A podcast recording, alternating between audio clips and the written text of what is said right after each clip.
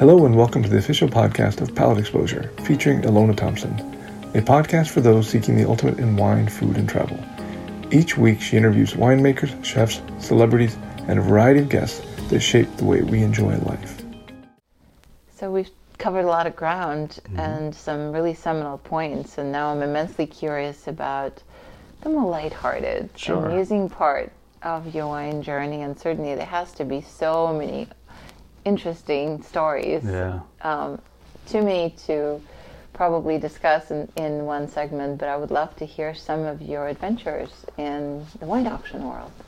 Well, I'm gonna I'm gonna buy a little time speaking with you now, Great. prefacing. Uh, I'm searching in my mind.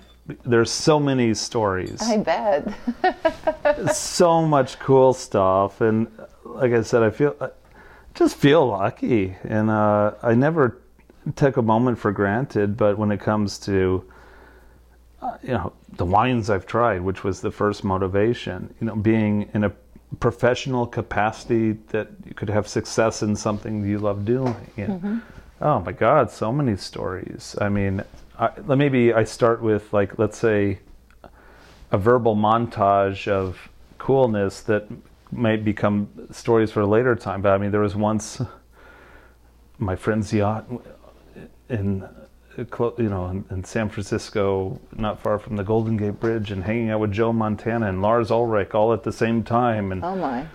see, here you go. You say that. That's like an entry for what what got you there. How did you, you know, and what were they like? So I, that's a story you know i i've that's cool. I've i've sat down i've been to james l. Brooks apartment on the upper west side because he was interested in some wine stuff. We were he came to one of the auctions and you know here's james l. Brooks academy award winning producer and he made such great movies and he happened to be the guy that discovered my favorite movie maker wes anderson and stuff like this and you know suddenly again bigger stories here Yeah. but there are times when you if you step out of yourself in the situation I mean, you got to be careful not to like my situation fanboy or something, you know. and I, I, I, I guess uh, I had no idea, no idea in what kind of experiences and opportunities this path in the wine world would have led to. I've met so many wonderful, great people. That's been the best part about Yeah. it. And it's not just it's not even famous people, you know. I know, it's- it's- But really, it, it you know, wine is such an amazing personal experience for everybody that's into it. It's a mm-hmm. very personal thing. Of course. But that said, it's also, I, I again, I'm trying to equate it to something else, and I can't. But I don't think there's anything quite like it that is so shared among those that really love and enjoy it. And part of the sharing of it is part of the appreciation and value that those of us who love it get out of it. Mm-hmm. And not everybody, but most wine loving people I've run into, th- they want to share it. And, it, and, and it, it's different than sharing, let's say, if I were to say, oh, I want to share my favorite song with you. You know what that does? I play it, but it means we all have to be quiet. We can't talk about it while it's happening because I'll get upset. You're not hearing it, you know. da, da, da, Yeah. yeah. You're or let's watch your favorite movie, James. You know, what, what's your favorite movie? But then, you, I mean, you can't have a dialogue while it's going because it interrupts the experience. Of course. Wine and even food, but especially wine. I mean, so much of the enjoyment is what you get out of it, sharing it with others at whatever level it is. Yeah. I, I mean, I've opened extremely expensive bottles for people who had no idea what that was. Maybe they liked wine, or maybe they didn't even like it. But and it's cool to just see what the reaction is. But also, it's it just it's just sharing it, you know. It's a reward unto itself. Yeah. So, so okay. The the best wine experiences, getting back to that, are clearly, uh, you know, when you get these opportunities to share wonderful moments with people, and so Uh, I mean, that said, I've had some uh, beyond my wildest dreams. I mean, I couldn't even have made this up when I was growing up. Lucky, I talked about. I'm on a yacht with Joe Montana and Lars Ulrich. You know, I, I mean, there was a time I was at a dinner with. I mean, some of the listeners will know these names, but it's so weird. You get in the weirdest situation. David Cross, the uh, actor comedian from like Arrested Development, at the same table as uh, uh, Maynard Keenan James. Sorry, uh, Maynard from Tool. Let me put it that way. Who he's one of the most lovely, passionate, positive, beautiful people I've ever met in wine. He has his wine projects in Arizona, and it wasn't just oh I met you. Uh, what was really cool about times like this, I mean, I, when I was in high school, I had Tool's album Undertow, you know, songs like Prison Sex and uh, Sober and all this. Stuff. I mean, this is like hardcore, cool stuff. And when you're like an angsty teenager, like this is the music. But suddenly, you never imagine someday you're going to be in a professional capacity uh, hanging out with Maynard from Tool because he wants your opinion on his Arizona wines. And he it, he values what you have to say, and he comes to you to say, "Can you try these?" And because one of you know some, your friends over there saying that's the guy you go to to get some feedback. And, you know he's serving uh, honestly, no bullshit. One of the wines he made, which was to this day, I thought it, it, a Nebbiolo Rosé, and among other things that Maynard was working on, passionate freaking guy. And there's just some personalities that are forces of nature, and you realize, I mean, this guy was military, and then there's Tool, you know, I mean, he's a musician. Mm-hmm. But when you, you know, it's cool to meet these people and to really see what they're about, and it's no accident they are who they are. And he loves his wine and winemaking. The music is like a side project for him Wow. bright guy, man, and it's just passion. And I tell you, you know, the, you you wind up in situations you couldn't even dream up. And if somebody told you that was going to happen to you someday, you'd be like, I mean, that makes no sense. But here I am with Maynard, and he brought his a flight of his wines to this group. And we're talking. Oh, another guy that was there is he owns the. Uh, oh, what's the basketball team? Uh, he's a billionaire dude in New York, but owns like the Timberwolves or owns I don't know, whatever. Cool dude. Uh, a guy named um, uh, boy, big in the wine world is. Um,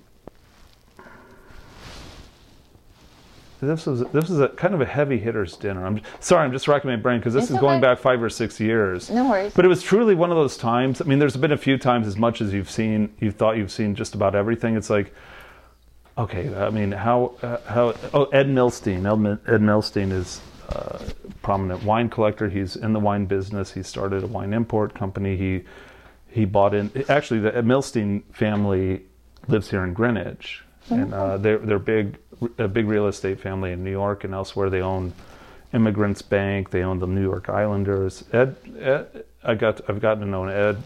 Ed is a real wine lover and a very generous guy. So he was there and brought cool stuff. And um, uh, so th- it was just it was just one of these things. If you're just stepping back, like what what the heck is going on? I'm I'm finding myself. I'm hanging out with David Cross. We're drinking like vintage Dom Perignon and how how's this stuff come together? And it's so cool. The, the best times i ever had were those like again serendipitous it really had nothing to do with like you made money on a sale or you were doing this or that but you you just you get introduced into these kind of worlds and orbits and mm-hmm. meet people that you didn't even imagine you would meet uh, i was in los angeles spent a lot of time in LA. I met a lot of people, Hollywood, music industry. But there was just this one night, and it was uh, uh, uh, one of my best friends. The guy's name is Phil Colicchio, and his cousin is Tom Colicchio. Of course. And uh, The famous Top Chef. and Phil is a lawyer who one of he's a lawyer he does work with me but we're like best buddies. He's a cool dude. But he, like when tom was coming up like at gramercy tavern in the 80s mm-hmm. phil was up and coming lawyer and helped tom with stuff. And the, you know phil ended up carving out this amazing niche in the food and wine world on the law, legal side. Mm-hmm. And he's one of the best most honest most loving people you could meet phil's one of my closest friends. And um, I, we were in i was in la you know some wine auction something related thing. And phil was there and uh, and it's like hey come out to uh, a buddy of mine's having a uh, like a kind of a stag party bachelor dinner sort of thing. I'm like all right cool. All right and but he's like no big deal just a you know dozen or so of us and it's at craft steak. Right. which is like um oh i mean it's not far from like what's the ucla campus? What area? It's not far from beverly hills and in, in, uh, westwood whatever. And this is coming back six or seven years ago. Show up and and so he was good friends with uh the uh was it the um, it wasn't the um the musicians were the uh, Punch Brothers, if you know that. So they're kind of folksy, but now the one of the main guys won a uh, like a what is that award where they like a the Genius Award thing where they give a half a million bucks and whatever. And he he he he, uh, he is now he took over for Garrison Keillor for like for like I mean this is like such weird esoteric stuff that I don't. But but who else was there was T Bone Burnett who was like the producer for things like. Uh, uh, "Oh Brother, Where Art Thou?" Great musician, and then uh, Ed Helms from you know The Office, the actor Ed Helms. Oh, yeah. It was just like you get into these weird things where it has nothing to do with you're showing up to try to promote or sell anything. The social side of it, the the access you get, like so the coolest things have been those moments, which really were, it, it really, it wasn't because you were necessarily wearing your professional shoes. It's like, oh, I, I, I I'm I have this access, you know, and I can go to these things and I'm not selling anything. It's not about I'm an auction dude, but somehow because made connections, made friends, suddenly you know you're in the orbit of people like this, and it's so fascinating because you never imagined it, and it's and, and what you learn there, you know, everybody's a human being. Of course. I Um, could tell you a hundred more stories like that. Okay, I, I want to hear at least three. I just picked the number out Yeah. of a hat. But one thing that leapt to mind is if you were to kind of think of the top of your head, what was the most heart, heartwarming story in your career? Wow, heartwarming story. Yeah. Oh boy. If- wow, that's tough. I mean, that's that's a tough. I'm a heartwarming sort of guy when it comes to things that tou- I, I get touched by stuff. Of course. So, you know, for the sake of a little bit of brevity here and not saying I'll come back to you in two hours, I want to think about this. No worries. I've Um, been been lucky with heartwarming stories, but help me help me out. So, like, what when you mean when you say heartwarming, what do Just you? something that happened when you felt like something made a difference in somebody's life. Um, again, kind of wine is not seen as life changing, but I, I beg to differ. I think that there are moments that when wine becomes a connector. And you, you kind of talked about the convivial aspect of it and how it's this great social glue. But also, there's more personalized, kind of deeper version of it when through wine, people connected to something they otherwise would have perhaps been searching for subconsciously but never quite Yeah. reached. Um, and you're a part of that. Um, or perhaps it was an instance where someone didn't know what they were looking for and it revealed itself in the medium of wine. Wow. Oh boy.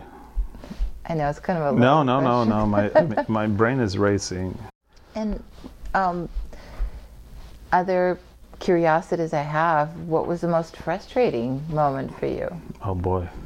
Okay, this is good, and thank you. You know, and, and if you give me a few things to ponder on, um, I, that'll that's helpful because I'll come to something. not a la- not at all like a lack of anecdotes or stories. Um, I I mean, there's just been so many times sharing wine with somebody where it literally was their first time to tr- try first growth Bordeaux or their first time to try a DRC wine. I've been so lucky to be in those moments, and, and it, it, it was honestly just it wasn't. I'm just such a generous and resourceful guy. I mean, it was just I, I was, you know, being in the auction business, you have more access, you have more ability and more connection with those sort of wines. You can provide those moments. I, you know, so many times with uh, people really liked a lot, enjoyed a lot, and many times, you know, clients who were I was doing a lot of business with. But yeah, guess what? You know, uh, maybe they were Cali cab people or Bordeaux people, Yeah. but they had they hurt, you know, scared of Burgundy or not sure how to approach it, not sure how to get into it, mm-hmm. and sounds weird, but it's it's almost like you feel like, you know, a teenager having sex for the first time or showing, you know, like I love oh. that analogy. I'm sorry, but I do. 'Cause it's, It's it is like sharing something so intimate and so like kind of secret, but like I never thought of it that way, but now it's totally imprinted on my brain. yeah. I mean, uh, sorry. I mean it in the best no, of ways. okay. Not you know, but it's, like It's like very raw. It's like, Uh, yeah. oh, that's what I, I was kind of subconsciously searching for something really impactful, high voltage, and there it is. Yeah, you know, and the thing is, like, I mean, I could tell you a specific thing, and you know, names redacted or whatever, but uh, it really, but I mean, these kind of heartwarming stories are very multiple. It's not like that one time. I think I, I've always felt like a good facilitator in the business, which I love to share it, and I Yeah. I like to know. uh, Having myself, luckily enough, early on, developed such a broad experience with wine and knowledge of various wines, whether it's yeah, you know, Bordeaux, Burgundy, California wines. I mean, we haven't even started talking about Barolo and Barbaresco, one of my favorites, Champagne, German wine. We'll you know, that. so many wonderful wines, but I always loved being able to share something I loved with people I knew were wine lovers, but hadn't had that experience le- yet. Mm-hmm. You know, in a, in a strange way, and I mean in the best of ways. Not in. I mean, unfortunately, we're in this Me Too era, and so you have to choose your words carefully. But it would be like, you know, uh, holding the hand of the person and going behind the shed and making out a little bit, introducing the something in a world that Good one. you know, I don't know. I mean, that sounds terrible. It's probably No, a horrible thing to say, because it's not. It's not about. y- You know, it's truly. It's not about. Uh, It's not about you know, the act, it's pressure about or aggression. It's yeah. just. But it's just like, oh, you, I, It's like, I can. Exp- I can share something with you. We can share together. But know? it's intimacy. And it's- intimacy. Maybe that's what it is. I don't know. You know, we live in this world, and I'm, but I'm not devaluing that. I mean, it's uh, you know, seriously, there's horrible stories. I mean, you can talk to my ex-wife, my current wife. They've had horrible experiences. So I'm not making it. I'm not being flippant about this. But there's there's a strange thing when. You know, it is an int- there's an intimacy in a way of sharing something new to somebody that Mm-hmm. they want to go there and they're they need somebody to hold their hand through it maybe you know Absolutely. There's so in the best of ways you know No, it's so true. It, and there's a central aspect to wine that I think when you're sharing it, it becomes something so much more. you got it and when there's open minds or, or when it's when you're you know yeah with people that do have that passion share that passion and you, you're lucky enough to be at some uh, because you're in the profession of it as Yeah. I you know let's say let's call it an elevated level where you can kind of hone in on what where's their next step you know you sort of know maybe oh yeah cool um, almost in a. str- I hate to say it. It's, it's unfortunate. I'm kind of like falling back on some negative analogies, but in a way, you almost feel like a drug dealer too. It's like, oh, really? Yeah, you thought that speed was good. I got another pill to th- throw at you, but it really wasn't like that. It wasn't like, oh, you're willing to spend two hundred dollars on a bottle. I know how to get you to pay five hundred dollars a bottle. Wink, wink. No, that's not what it was. But it was truly always coming from the heart and the passion and the interest, which is, look, man, you know, cool. Uh, let me- you know, it's it's a sharing thing. And guess what? It doesn't always work out. Some people, say, you know, you could open a good Burgundy or good champagne, like, yeah, it's cool, not my thing. All right, cool. You know, whatever. It, it, wine ultimately, it's very personal for all of us who are wine lovers, and we all, as if you step out of being in the profession. Yeah, I mean, we have our likes, dislikes, our boundaries, our lines. Mm-hmm.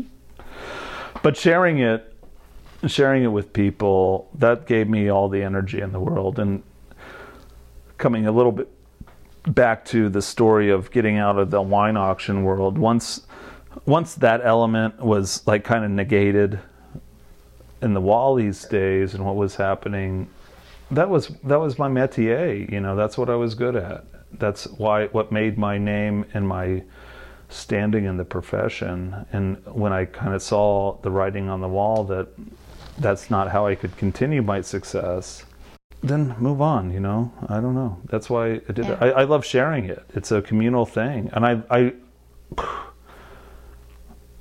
um, I'd rather,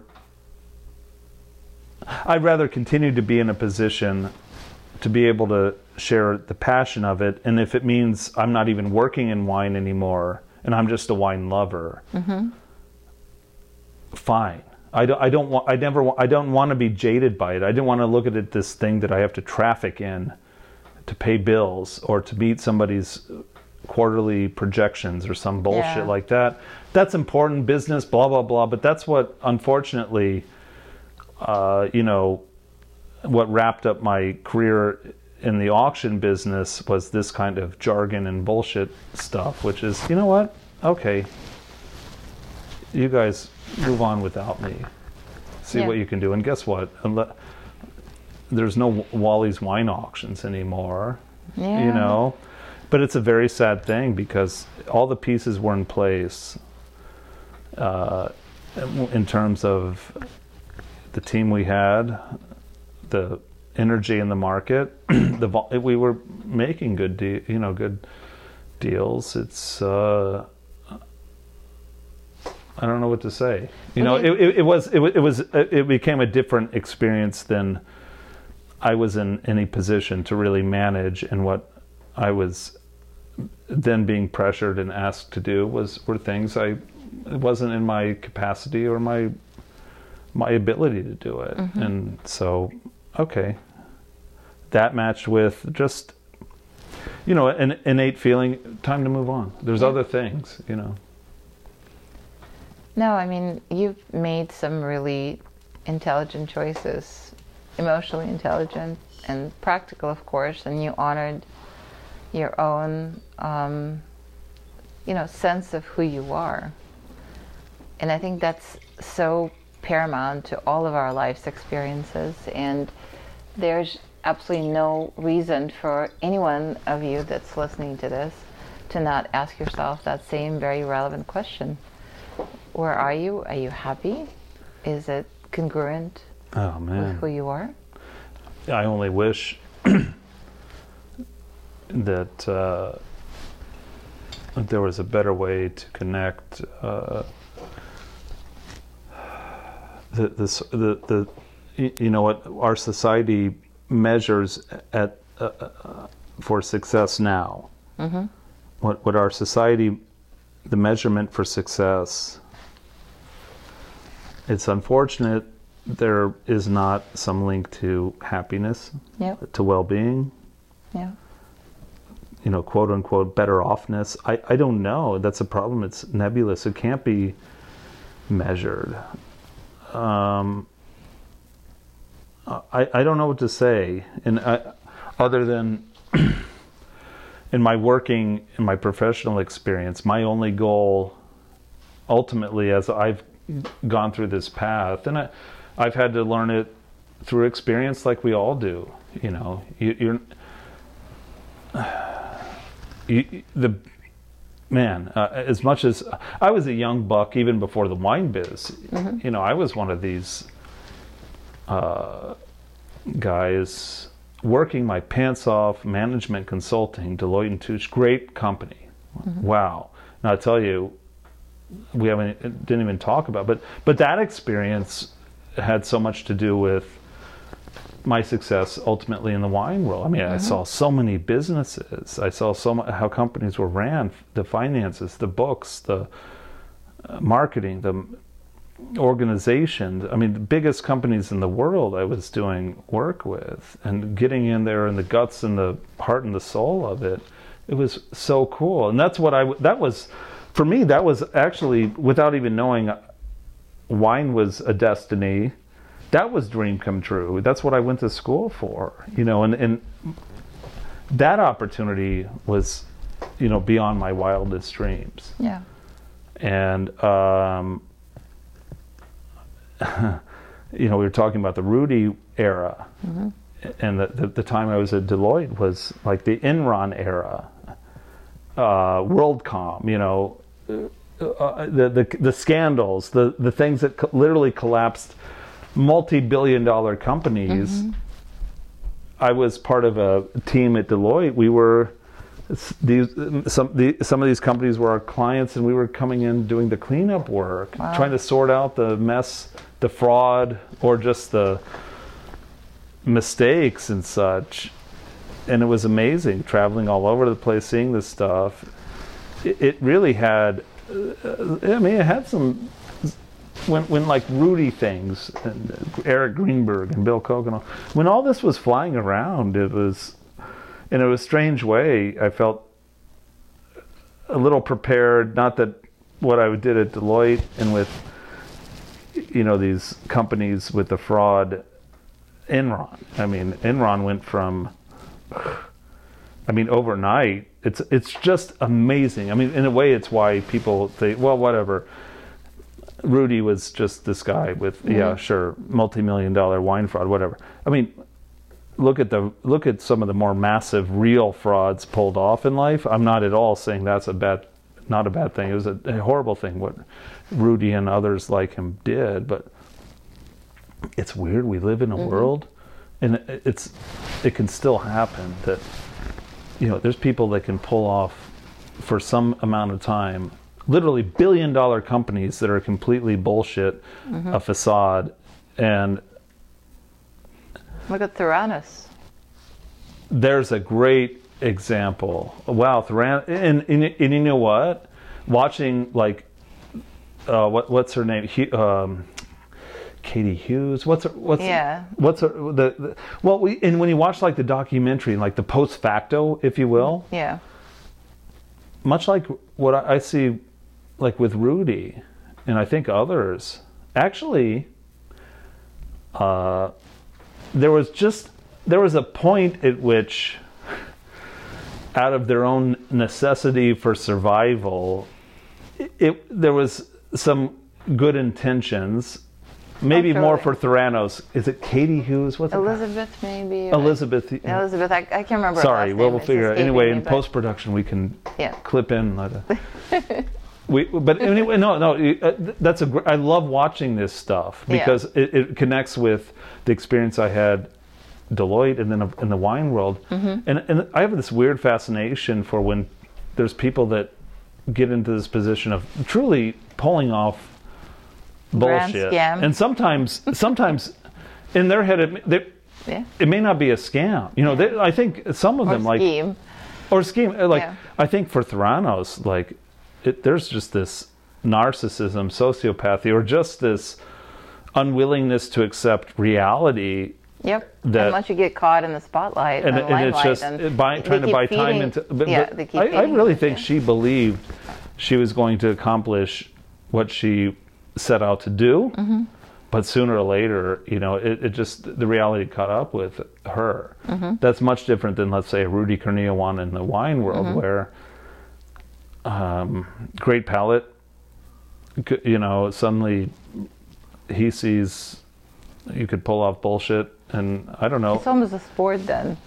Yeah, at some you know, point. And, and, and again, here, here's where there's there's still more questions than answer because you know for the amount of volume that Rudy's attributed to, it's very hard to believe that one young man in working in his mother's kitchen was able to concoct literally I don't know 100 million dollars worth of fake wine. I don't whatever the number is, but Theranos is a little different, but there is a point at which there was this dream and there was this ambition without really knowing if it could work or not. But Yeah. then there's a point at which you have to keep the facade going and you're hoping for the but man that is a learning experience and it, it could happen any day with I, I talk I have a very dear friend he- who really believes Tesla is the next story like this Wow. I'm not coming out saying it is or isn't. I mean, look at Tesla's market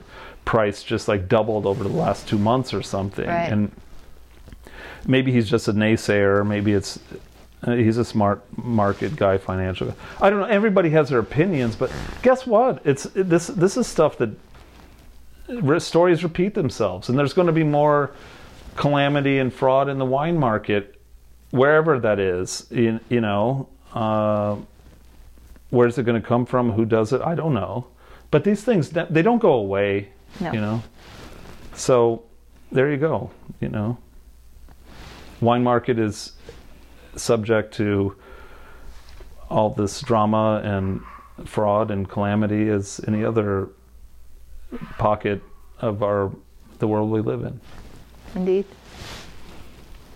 Thanks again for tuning in to the official podcast of Palate Exposure featuring Ilona Thompson. We'll see you again next week.